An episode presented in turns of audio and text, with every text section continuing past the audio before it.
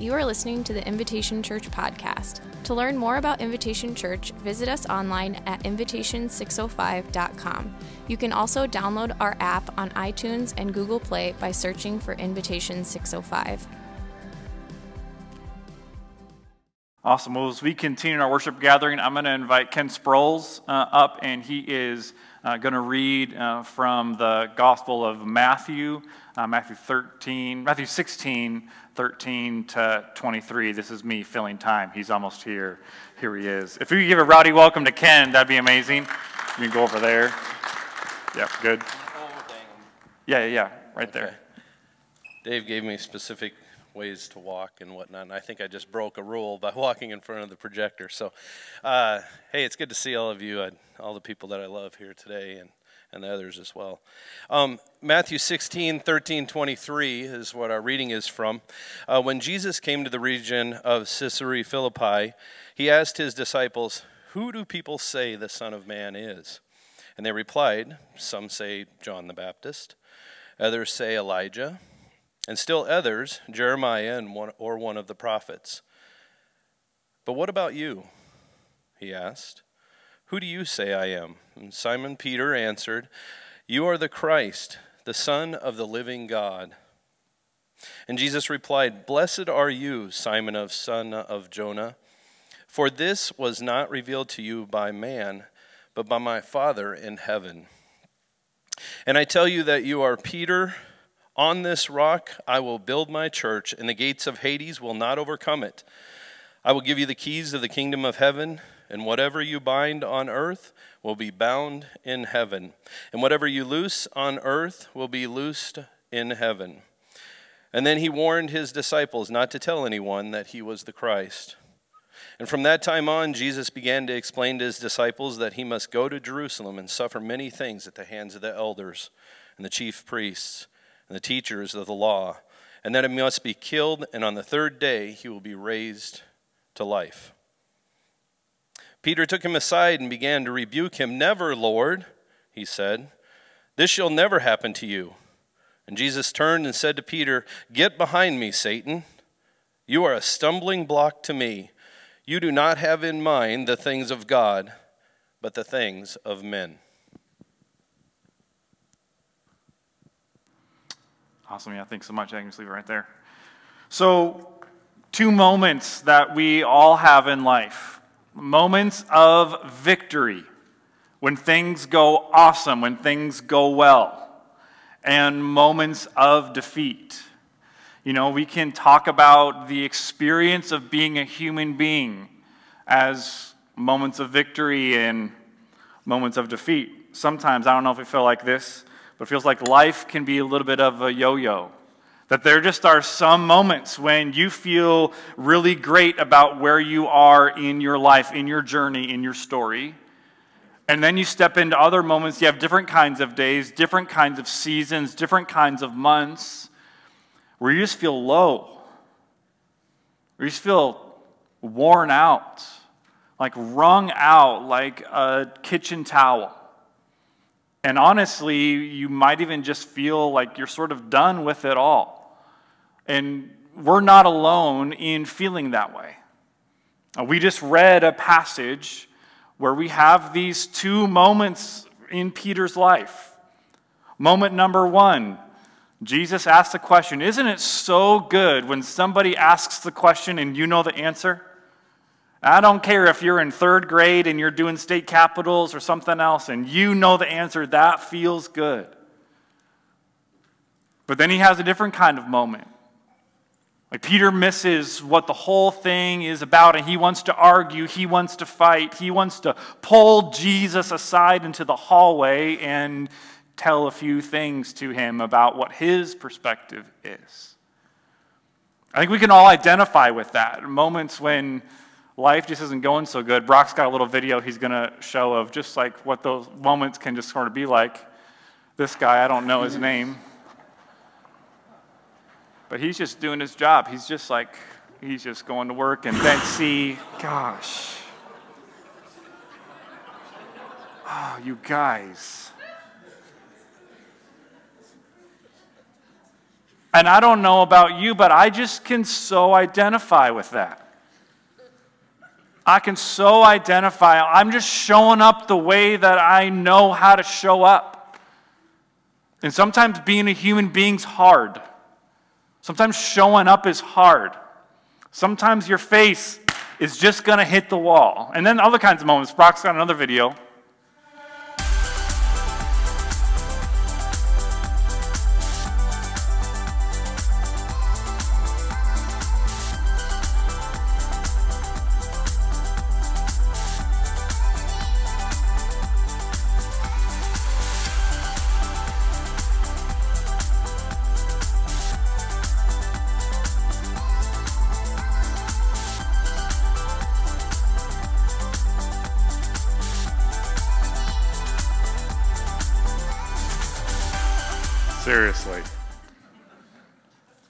Like some days we just can't miss. And we all know thousands, thousands of shots it took to get all of that highlight reel. Thank you. A little shout out to Dude Perfect. If you're ever bored on YouTube and want to see some amazing trick shots, which some of you will think that is a waste of a life to do that, but it is also very impressive. Like, this is the experience of our life, isn't it? Like the ups and the downs, the highs and the lows, the mountains and the valleys. And we just know that it's true that most of our life is not going to be spent on top of any kind of mountain. And it's not going to be spent in the valley either. It's going to be spent in between those places. And I would argue going back and forth between those places. If you would ask the people of God, if you would ask Israel, there's this rabbi that I really love, and one of the things that he talks about, the difference between Judaism and Christianity, that a lot of Christians just expect to spend most of their life in the promised land. We just kind of like hope, kind of like expect that like that's what God's going to do for us. And Jews will expect to spend most of their life in the desert. And this is the experience of life. And we see this moment in the life of Peter. So, what's happened is Jesus takes his disciples. He's time to have a conversation. So, they go up way north in Israel, like almost as north as you can go, like the tip of North Dakota when you can like lean over and see Canada, right? All the way up. Caesarea Philippi. And he has a conversation with them. And this is a turning point in the Gospel of Matthew. Because in the Gospel of Matthew, what's happened is that Jesus has been being followed by crowds and he's performed miracles and he spent a whole lot of time teaching. But now, what's happening in the Gospel of Matthew is that Jesus is turning away from the crowd and toward his disciples. Because he has to prepare them for the catastrophe that they are going to experience in watching Jesus suffer and die. So Jesus takes his eyes off of the crowds and places them on the disciples. There's really only one, we're in chapter 16 in the book of Matthew. There's like one more big teaching discourse. That happens in the 23rd chapter of Matthew when Jesus calls the Pharisees a bunch of hypocrites. It's a doozy, the one that's left.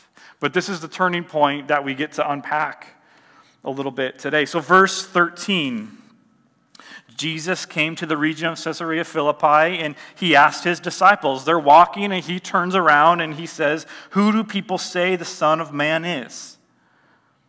Like, who do people say that I am? Like, what are the conversations that are happening about me? Like, there's all kinds of stories. People have all kinds of ideas. And Jesus isn't asking this because he's anxious about how people feel about him. Jesus is not fishing for a compliment, like, I don't know, like, what do you think people say about my hair? That's not what's happening. Jesus wants the disciples to get inside of their own heart, to get introspective, and to reflect about what's all going on in here. I'm like, who do other people say that I am? What kind of other stories are you hearing about me? And it's just really good as followers of Jesus for us to be really good listeners to what's going on out there. Not to try to put our head in the sand, not to turn it all off, but to actually pay attention because there's a lot of conversation about Jesus that's happening out there. And if we're going to follow Jesus, like we should know what people are saying about him. Because when you know what people are saying about him, what happens is you're given opportunities to have a word of grace to speak in those moments. And they're like, hey, people are saying all kinds of stuff. Some people say you're John the Baptist, and John the Baptist is this prophet, right? He had just been beheaded, so that's sort of like off the table. So it's more rhetorical. Some people say Elijah. Elijah is this prophet who stood for God even in the middle of really dire, really difficult, really painful circumstances. Or Jeremiah.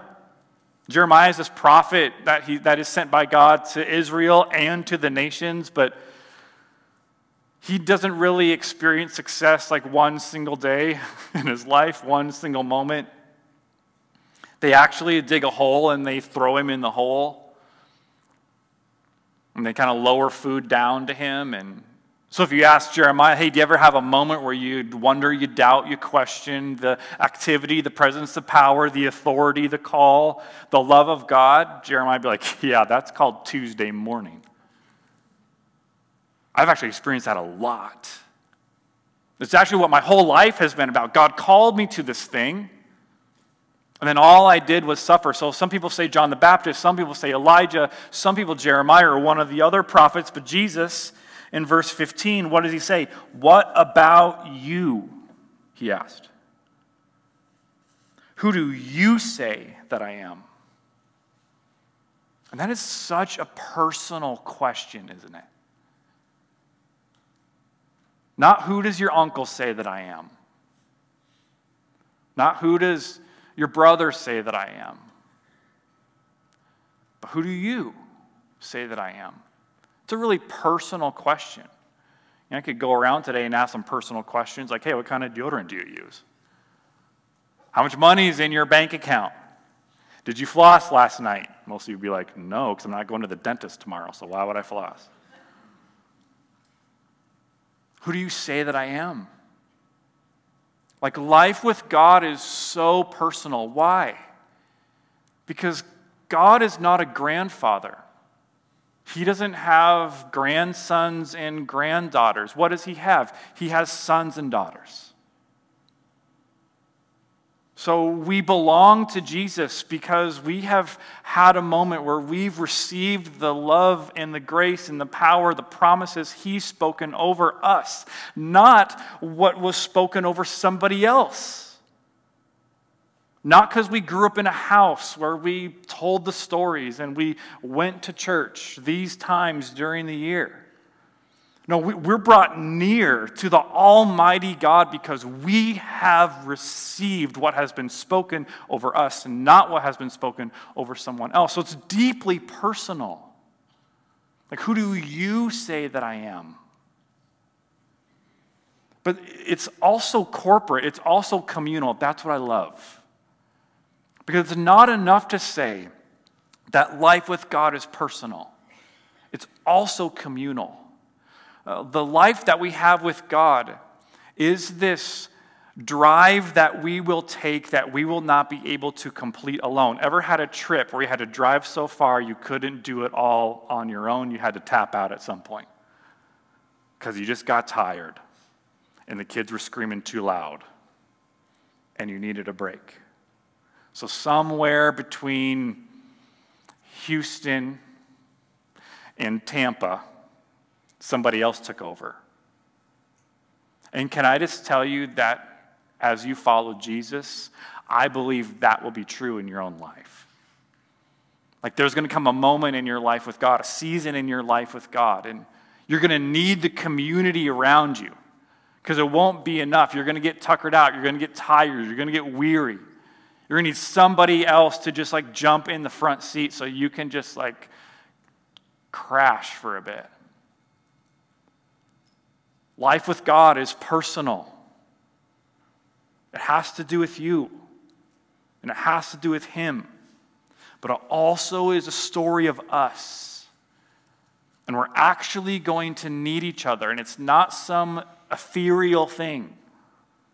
But we're, we're actually going to step into moments when the hospital is involved. We're going to step into the moment when some kind of destruction is involved, some kind of pain is involved, some kind of conflict is involved, some kind of hardship comes to our front door and Jesus says, Hey, who do you say that I am? Yes, we need to be able to answer that, but we also need a community who's willing to drive 100 miles for us so we can rest. And then, verse 16, Peter says to Jesus, I know the answer. You are the Christ, the Son of the living God. Like Christ is Savior, anointed one. It's the New Testament idea of this word Mashiach, Messiah, Savior.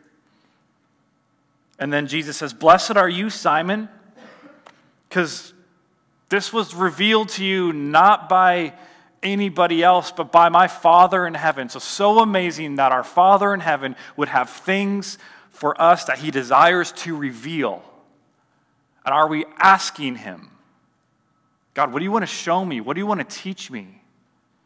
Because so amazing that He wants to show us stuff, He wants to teach us stuff. He wants to peel back the layers of things. And sometimes we miss out on those things because we're not asking, like, hey, like, what are they? So, what an amazing prayer to wake up in the morning and just to be able to say, God, like, what do you want to show me today? What do you want to reveal to me today? What do you want to uncover in my life? To, to invite that movement in your life, he says, Blessed are you. Because this moment came to you not from anybody else, but from my Father who's in heaven. There's this special revelation that happens. And then verse 18. This is sort of a funny thing to say, and I tell you that you are Peter. Tells him his name. And on this rock I will build my church. And the gates of Hades or hell you might have in your Bible will not overcome it. And I love, I love this moment between Jesus and Peter. Why? Because God gives us a name knowing that we will grow into it.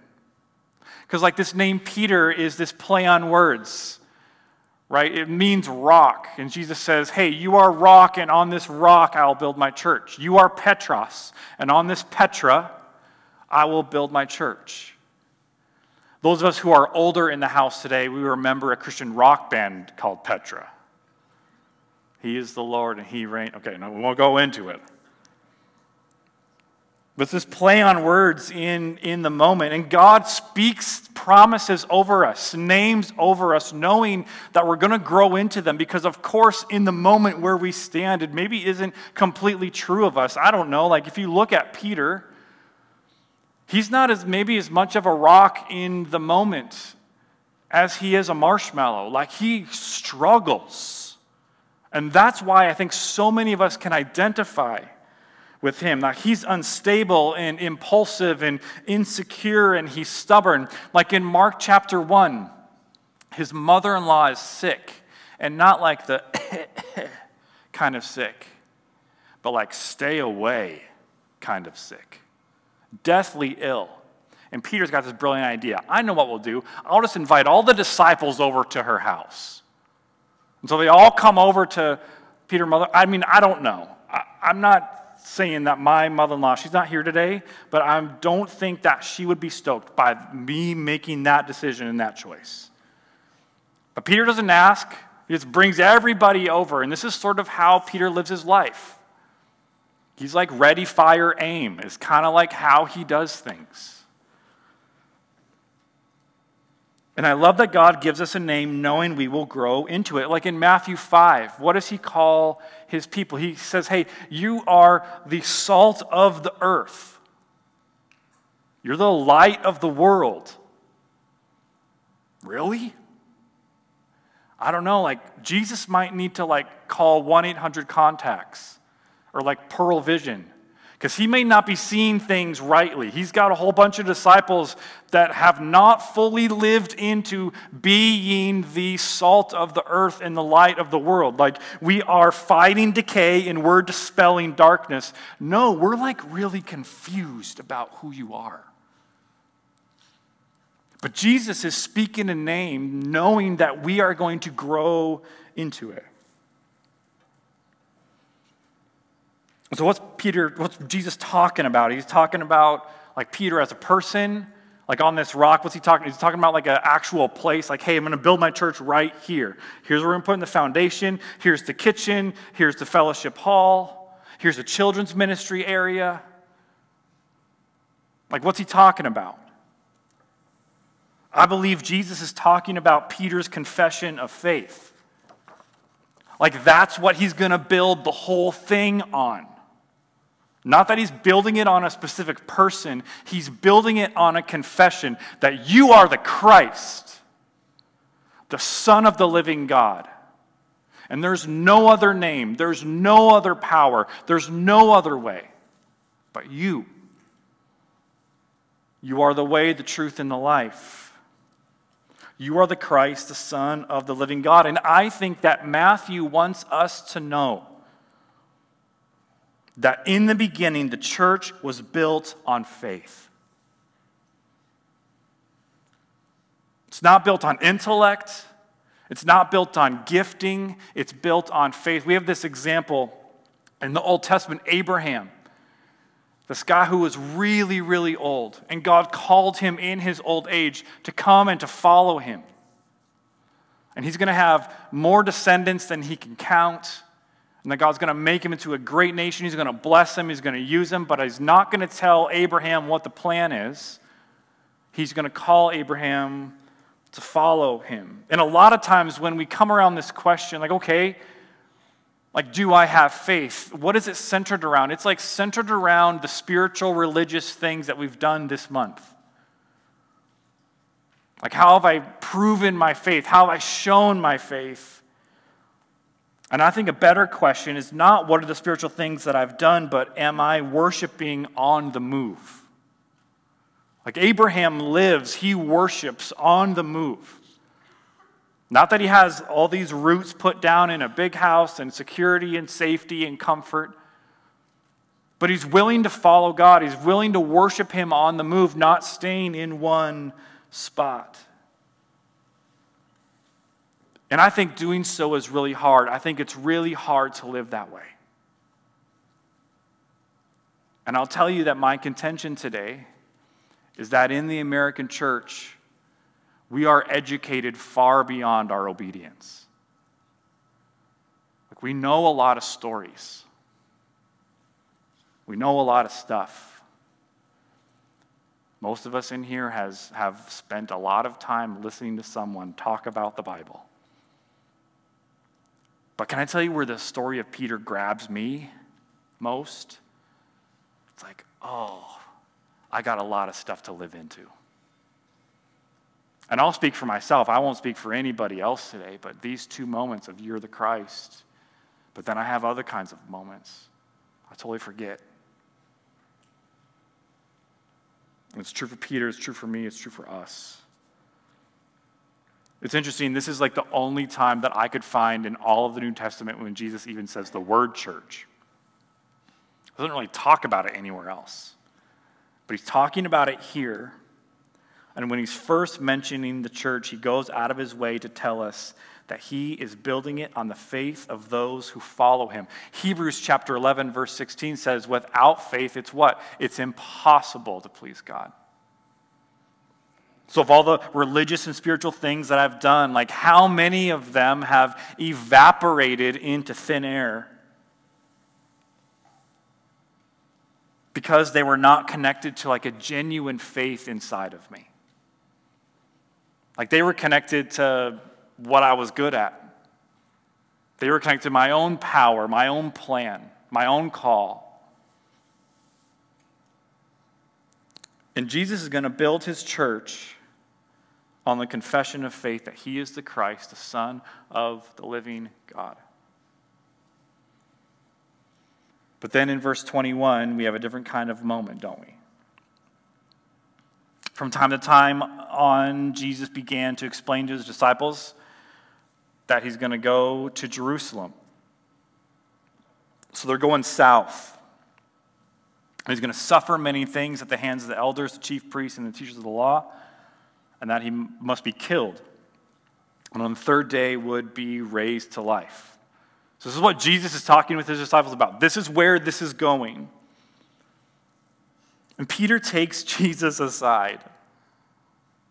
It's like, I know what I'm going to do. I'm going to set Jesus straight. I'm going to tell him what's really going to go down. Like, I know, I just told him he's a son of the living God.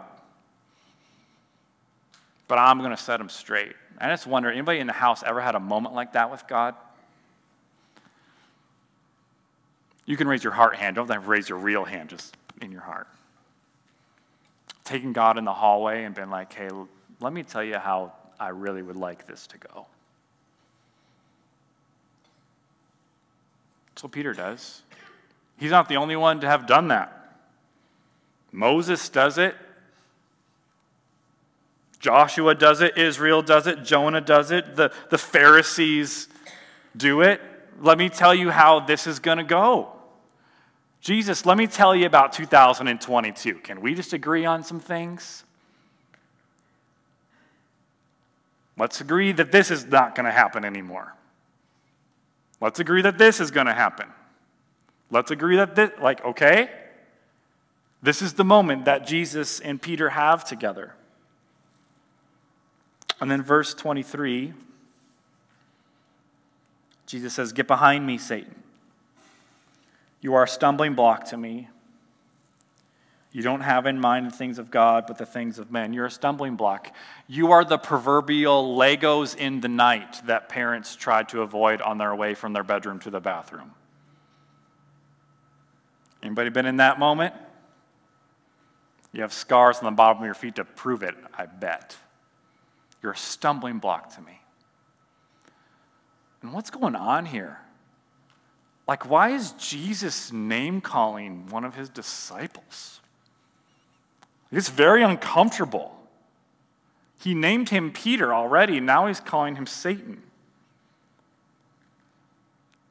I think this is a return to what happened in the garden. If you remember what happened in the garden, is that God had said, Hey, I've created all of this for you, but I don't want you to eat from this tree. If you eat from this tree, like, you will step into death. And the serpent comes to the first humans, right, and says, What? You're not going to die. You can't trust him. He's holding out on you. Like he's living with one hand behind his back. And he's got the vegetables in this hand, but he's got the candy behind his back. He's holding out. And then in this moment, this should never happen to you. This is not the plan. This is not the way. God cannot be trusted. His promises cannot be trusted. His way cannot be trusted. His hand cannot be trusted. His posture cannot be trusted. And so, why would Matthew put these moments back to back? I'm going to invite the worship team up as we close this morning. Why does Matthew put these moments back to back in the scriptures? I don't actually think at like 10 o'clock in the morning they're up in the Caesarea Philippi, and Peter says, You're the Christ, the Son of the living God. There's no other way, there's no other name, there's no other power. And then he like turns around at 1045 and he's like, May it never be so. Why does Matthew put them back to back? I think Matthew puts them back to back because I think that Matthew knows we are going to bounce back and forth between these two confessions in our life. You are the Christ, the Son of the living God. There's no one else. There's no other name, no other power, no other Savior. And May this never be, Lord. I want this to go differently, and it's got to go differently than this. I didn't sign up to step into that season. I didn't step into that. I didn't want to step into that moment. I didn't want to have to carry that. And can I tell you what I think is required as we bounce in between those two moments? I think faith is required. To believe that there's still something God wants to do with us when we step into moments, when we want to take God in the hallway and tell Him how things should really go. I think it takes a lot of faith to know that that's not the defining moment for us. Like, there's a lot of other things that happen after this moment in the life of Peter, and I think that's true. For us, God has given us a name knowing that we will grow into it. And God's voice in our life, I believe, is equal parts blessing and correction. Dave, you don't have in mind the things of God you have in mind the things that you want to do. You want it to be your way.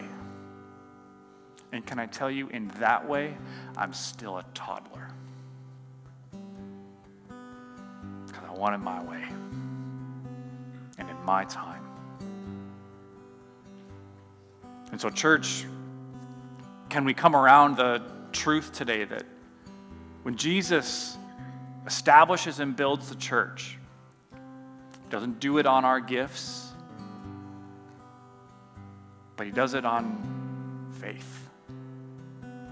He's the Christ, the Son of the living God. And when we step into moments when we forget that, we need the moment of confession to say, Yes, I believe that you are the Christ, the Son of the living God. And as a community of faith and as a individual person. We need to be worshiping on the move. Because I happen to think the more still we become, the more often we find ourselves wanting to take God into the hallway and telling Him how it should be. But the more we are on the move, the more we are worshiping on the move, being willing to be blown by the Spirit in all kinds of ways and places and seasons. I think it helps us say, You're the Christ, the Son of the living God. And why? Because when we are on the move, we place ourselves in situations and times and seasons where if God doesn't show up, it's going to all fall apart. But we end up taking God into the hallway and telling him how it should be when we're relying on our own intellect, our own strength, our own gifting. So, church, like, let's be on the move together. And not be on the move so that God would love us more. But let's be on the move together so that our feet are planted on the ground that God has provided for us. Like, you're Peter, and on this rock, I'm going to build my church. Like on the confession that I'm the Christ, so you're not going to do it, I'm going to do it. You're not going to provide, I'm going to provide. And I don't know how this hits you today, but I deeply long for that and desire that in the life of our church, that we would be those kinds of people together. That, like, without Him, this whole thing's going to fall apart. And of course, we're going to bounce back and forth between those seasons in our life. And the people in your life are also going to bounce back and forth between those seasons. So, what's your posture towards them when they have a moment when things don't go super great? This is both a warning and an instruction for us. And I'm grateful for the life of Peter. I'm grateful that this isn't the end of Peter's story. There's a lot of life that is yet to unfold. And he's going to stand in a moment where he speaks into a whole crowd of people follow Jesus, love him, serve him. He can say that with authority because he's also been in that kind of a place. He's been in a place where his face has hit the wall. And that place has been instructive, and it's empowered him to be a worshiper on the move. Will you pray with me? Lord God, we thank you today. Thank you so much for joining us on the Invitation Church podcast. I want to encourage you to take the message that you just heard and receive every part of it. Every promise from God, every declaration of His great love for you, every word of hope, every reminder that you have been made for more. Allow what you've heard to take root in your soul to allow Jesus to do the deep work that only He can do. I also want to encourage you to be part of what we are doing here at Invitation as we invite people to live the way of Jesus. Go to the app and become a regular giver, an investor in the story that God is writing in this place. Also, if you found the message meaningful, we'd love to have you share it with someone else as you partner with us in carrying the message beyond the walls of the church. I want to thank you for being here with us. Grace and peace.